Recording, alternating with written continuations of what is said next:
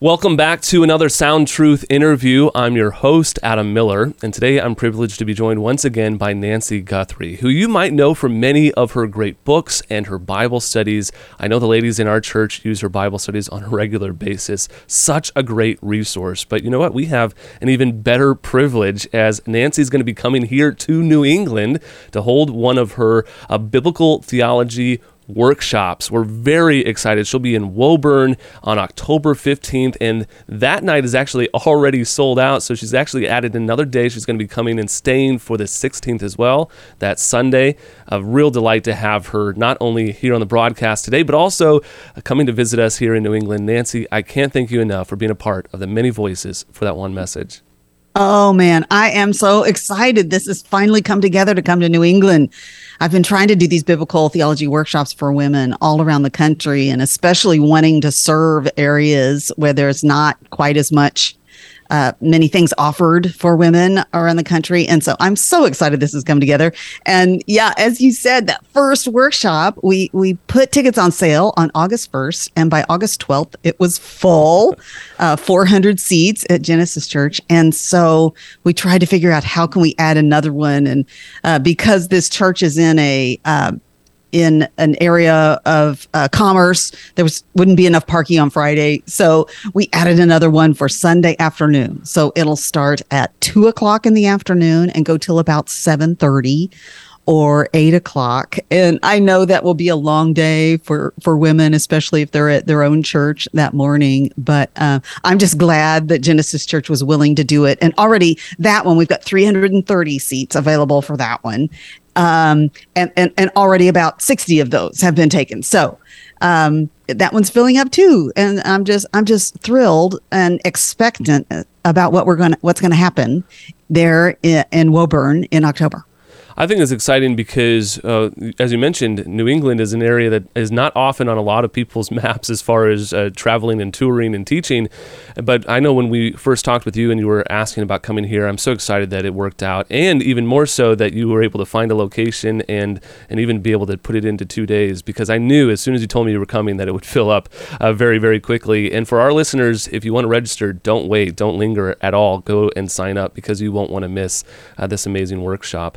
Tell us us a little bit about the, the kind of impetus of this workshop and, and its foundation, what, where it began, and, and what prompted you to hold these across the country. Yeah. Well, I suppose if we want to go way back, it began with my own budding discovery of biblical theology. And that term can be kind of intimidating to people. Um, attach theology to anything and it sounds like very heady, right? But, or, or, you know, when I first heard that term, I kind of thought, well, it's theology that's biblical. well, that's not exactly what it is. You know, there are different disciplines, different types of theology, which is simply the study of God. And this is specifically um, the type of theology that looks at the Bible, understanding that it is actually one story that is centered on the person and work of Christ. So that from the very beginning, from Genesis 1 all the way through the Old Testament, through the New Testament, all the way to the end of the Revelation, rather than simply a collection of stories, it's one story. And throughout it's centered on the person and work of Christ. And then the other aspect of biblical theology is that, like any good author, the divine author has written a number of themes into his book that you can trace from beginning to end. So, you know, for example, if you read the book, let's say Beauty and the Beast. All right. So there's a storyline that you follow the series of events and the Bible has a storyline and all good storylines they, they start out with kind of a setting and then there's a crisis and there's all of this uh, rising action and it comes to a climax and then a resolution which you know a disney story it's they lived happily ever after right?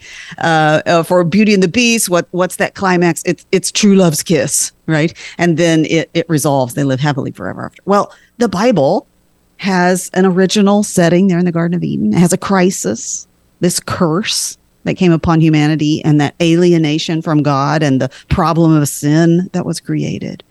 And throughout the Old Testament, we have this rising action, and we're wondering, we're watching for that promised offspring of the woman, We're we're wondering how is this curse of sin going to be dealt with? In, in what way is that promised offspring who's going to crush the head of the serpent? When and how is that going to happen? And that story comes to a climax in the life, death, and resurrection of Jesus Christ.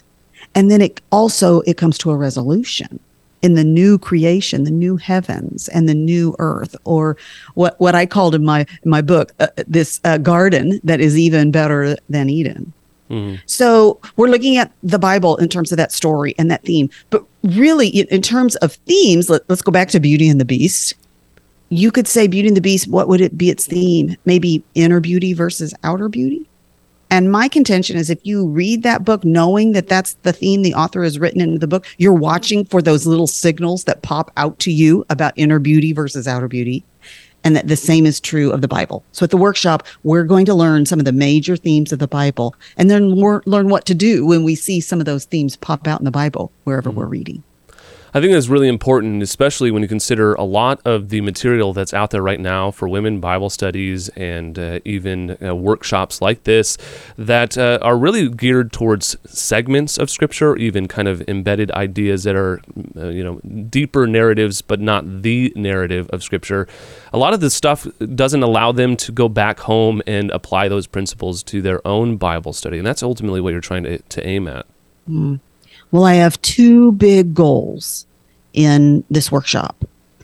My contention is that as we see Christ through the lens of these biblical themes, and let me just give a few examples of what they might be uh, king and kingdom, garden and wilderness, covenant, uh, sacrifice, the Sabbath, marriage, blessing and cursing, the city of God. Okay, that as we see and trace this story where it comes to a climax in his life, death, and resurrection, I think it causes us to love Christ more. Mm. It, it's you you know to love someone is to know them. You know, the more we know them, the more we come to love them, and the same is true for Christ. And I think we we most of us have a desire to love him more than we do. But what biblical themes do, it's it's it's like it helps us to look at Christ from all of these different angles that we see his person and work. And that generates more love for Christ. So that's my number one goal in the workshops. And then my number two goal is that it would cause women to long more for his return. You know, this this world, what we can see with our eyes and what we experience day to day, it's so much with us. And it's so captivating of our attention and our allegiance and our desires and all of these things. But I think there's something about being really tuned in to this story that the Bible is telling and where it's headed. You know, sadly, for many of us, the Christian life has been presented to us that, you know, you try real hard. You, you, you, know, you become a Christian, you try real hard to live the Christian life, and then you go to heaven when you die. And it's not that those things aren't true because they are. They're just not the whole story. And therefore it it kind of stunts what we're looking toward, what we're looking forward to. And, and therefore it stunts the whole aim of our life and especially our Christian life.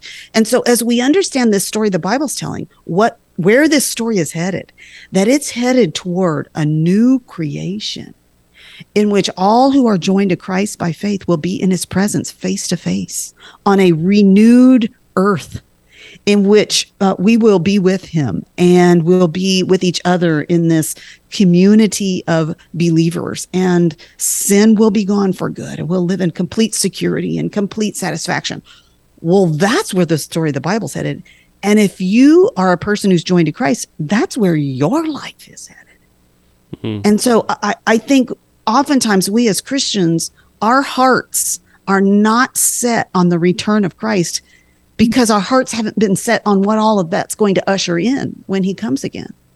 So, my desire for the Biblical Theology Workshop for Women is that it would cause women to love Christ more and it would cause them to long more for his return And I've done about 40 of these workshops over the country since the fall of 2019, Adam. And when women tell me that that has been the effect on them, I, there's just, I just feel so much joy and satisfaction for my investment of doing these all around the country. And, and this year it's really all around the world because I have been doing them around the world. And I'm just, I'm just grateful for that. And I just am thankful for the way I've seen God use them. And I'm really anticipating how he'll use this biblical theology workshop for women there in the Boston area in October. Mm. I think, as you mentioned, this is uh, opening up the Bible to themes allows you to see how all the, the different stories are interconnected. Unfortunately, as you mentioned, a lot of uh, a lot of people are taught not to use the Bible in that way, so they're looking at individualized stories, little vignettes, and so they they understand a little bit about how we're saved. We understand the gospel, and they might know a little bit of how to deal with anger, or maybe how to raise a child, or how to love their husband. But not seeing these interconnected themes really gives them a truncated version of the story. Well, that you're so right. I mean, and I feel like most, a lot of my life, that's how my understanding of how to approach the Bible was shaped. Yeah, there was some good doctrine in there, mm. but I think it was very oriented toward going to the Bible to figure out what I'm supposed to do. Mm-hmm. And there's plenty in the Bible that does instruct me about how I'm supposed to live. But I think the Bible is more centrally not about what I'm supposed to do, but about what Christ has done. And I can so remember the first time I heard that said. I can remember a Sunday school class. Maybe it was 20 years ago, but I was kind of like, stop everything. Say that again. Because it just did ring true to me. There's something, there's a, a, a deep sense of that. But I think maybe a lot of people are like me having grown up in the church. You know i learned all of these stories in the old testament which which i couldn't have put them in order for most of my life. And also they were mostly about me looking at that person or that event as kind of an example of you know try real hard to be like this and try real hard not to be like that. Mm. well that's exhausting and pretty much impossible and also not completely clear that expects that the bible as it tells us stories that that people are clearly good and bad. And you know actually when we look throughout the whole of the bible people are just like this us. They are a mix of good motives and bad motives and of um, innocence and guilt. And so the bible isn't centrally you know these examples to follow. It, it's pointing us to the person of, and work of christ. And my experience, Adam, has been that, that the closer I look at Christ as he's presented in the Bible, and especially how biblical theology helps me to see him, it emphasizes to me the beauty, the sufficiency, and the necessity of Jesus Christ. As we look at him, I, I begin to think that mostly the message of the Bible, no matter where you are, is you must become joined to Christ he is your only hope. And um, so I I hope that that's what people get out of my teaching, and I um, I'm just looking forward to sharing that with the women of New England. Mm. Now the the workshop is biblical theology. and you've already mentioned that theology is a bit of a word that is intimidating. And for a lot of our listeners, they're wondering, really, is this something? I'm, I'm not planning on going to seminary. I'm not going to be, uh, you know, serving in ministry. Is it really that important for me to have the finer details of understanding the Bible all worked out? well, first of all, yeah, I, I know that term that sounds intimidating. I just want to promise any woman listening, I have to tell you, these workshops are so much fun. We laugh, we have a good time. And just no matter where you are, my goal is just to take you a step forward. You know, uh, no matter where you are, to take a step forward in your grasp of and your love for Jesus Christ. I, I'm wanting to teach a foundational biblical literacy skill that I think most of us in the modern evangelical American church didn't learn. Mm-hmm. Uh, I'm not exactly sure why, but I think our, our churches kind of um, abandoned biblical theology a lot of years ago because I, I tend to think it's because of our American pragmatism. that we, you know we're, we're teaching Sunday school to kids. We want to tell them here's how we want you to do what what you've got to do to behave. We want to have what I would call very practical outcomes of our teaching, practical applications. And well, I actually think that the most practical application there is is that you must become joined to Christ, and that um, that you must love Christ because that's what feeds our obedience.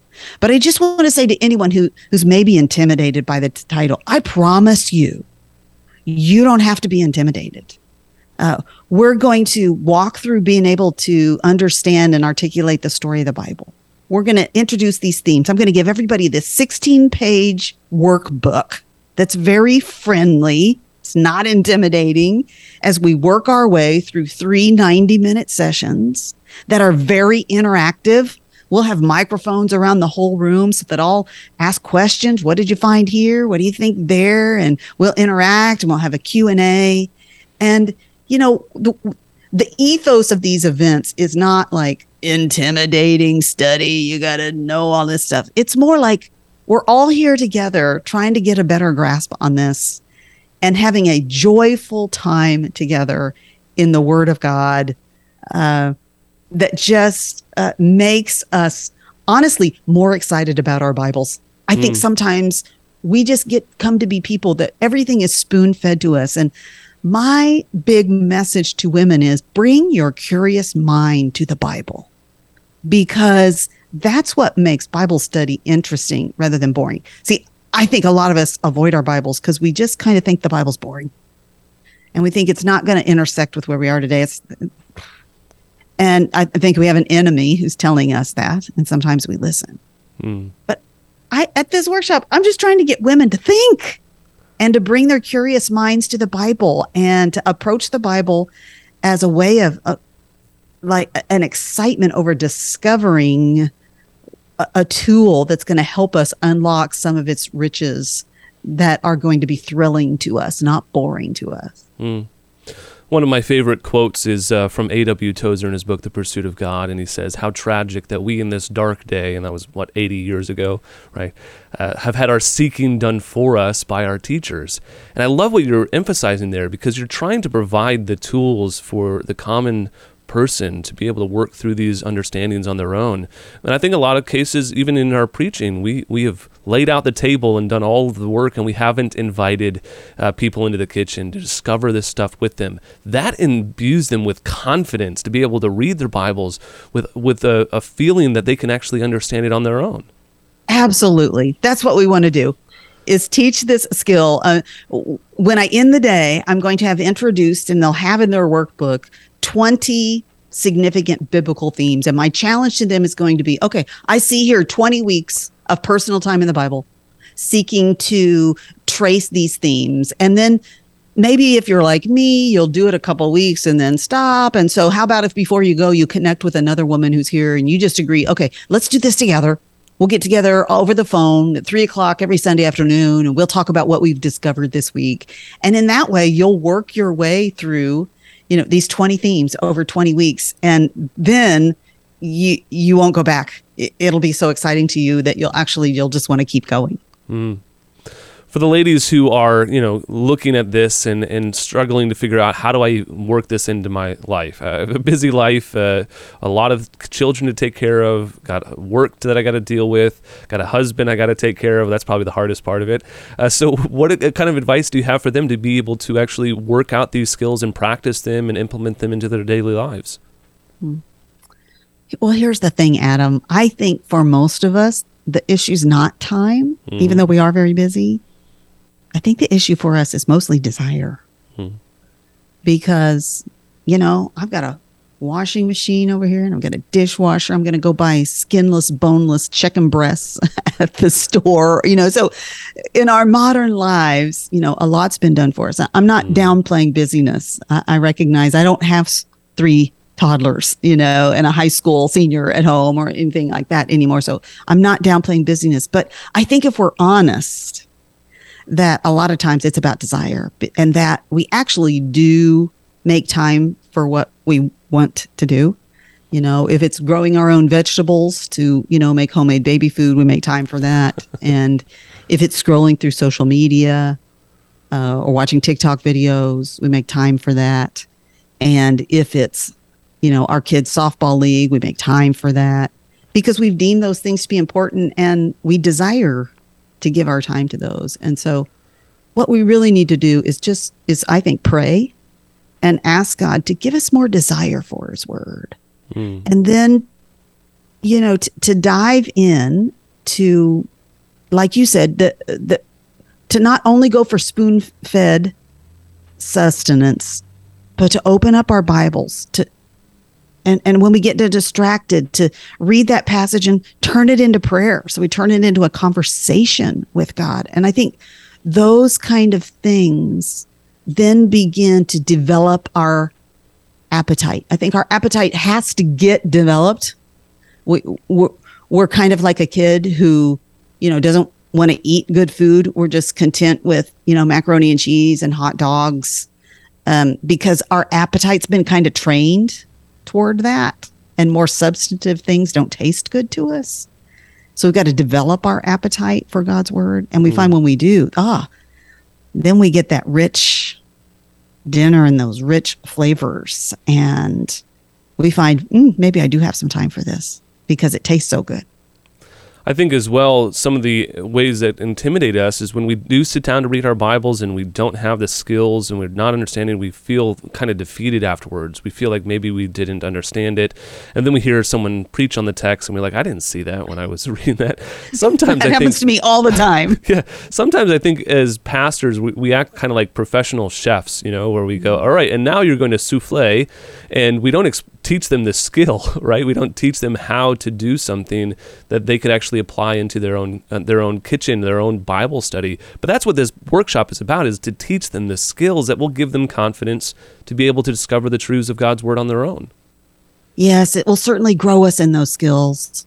But I got to tell you this, Adam, I still have that experience, mm-hmm. right? Where I, I open up the Bible and I, I, I read something, I'm just like, why is that in there? What is that communicating? I know if it's in God's word that God is saying something, and He's saying something actually very important that I need to grasp. I think I can never expect to just immediately get it on the surface. See, I think that's the issue for us. I think it is for me oftentimes. You know, I read through something quickly and I may be frustrated that I can't gosh, I just can't seem to get beneath the surface. Nothing's breaking open for me. And the Bible doesn't reveal its riches to us without a little bit of effort. Mm-hmm. And sometimes that means going over and over a passage, kind of applying some different tools to it so that it will open up to us. And then as we make that investment, it likely will. But the other way I want to respond to your question is to say that, you know, as I let's say let's say I'm I'm trying to, you know, really eat ha- have a good diet, right, you know. And um you know, day by day, maybe some of the things I'm eating aren't tasting as good to me as I want. And I wonder if it's really having the effect I want. It's it takes time for those things to happen. I think similarly for the Bible, we can't always expect that every day when we go to the Bible, we're going to be a, we're going to have a big aha or uh, or a big heartwarming thing or be s- super convicted about something that then we pray about that because we realize something needs to change. I mean, a day-to-day relationship with the Bible isn't always fireworks. Mm-hmm. But over the long haul, day by day, God has promised that His word goes to work in us and it, and it begins to shape us. It's it's it's slowly over time shaping our perspective, how we think about things, what we value, what we desire, what we think is important in this world.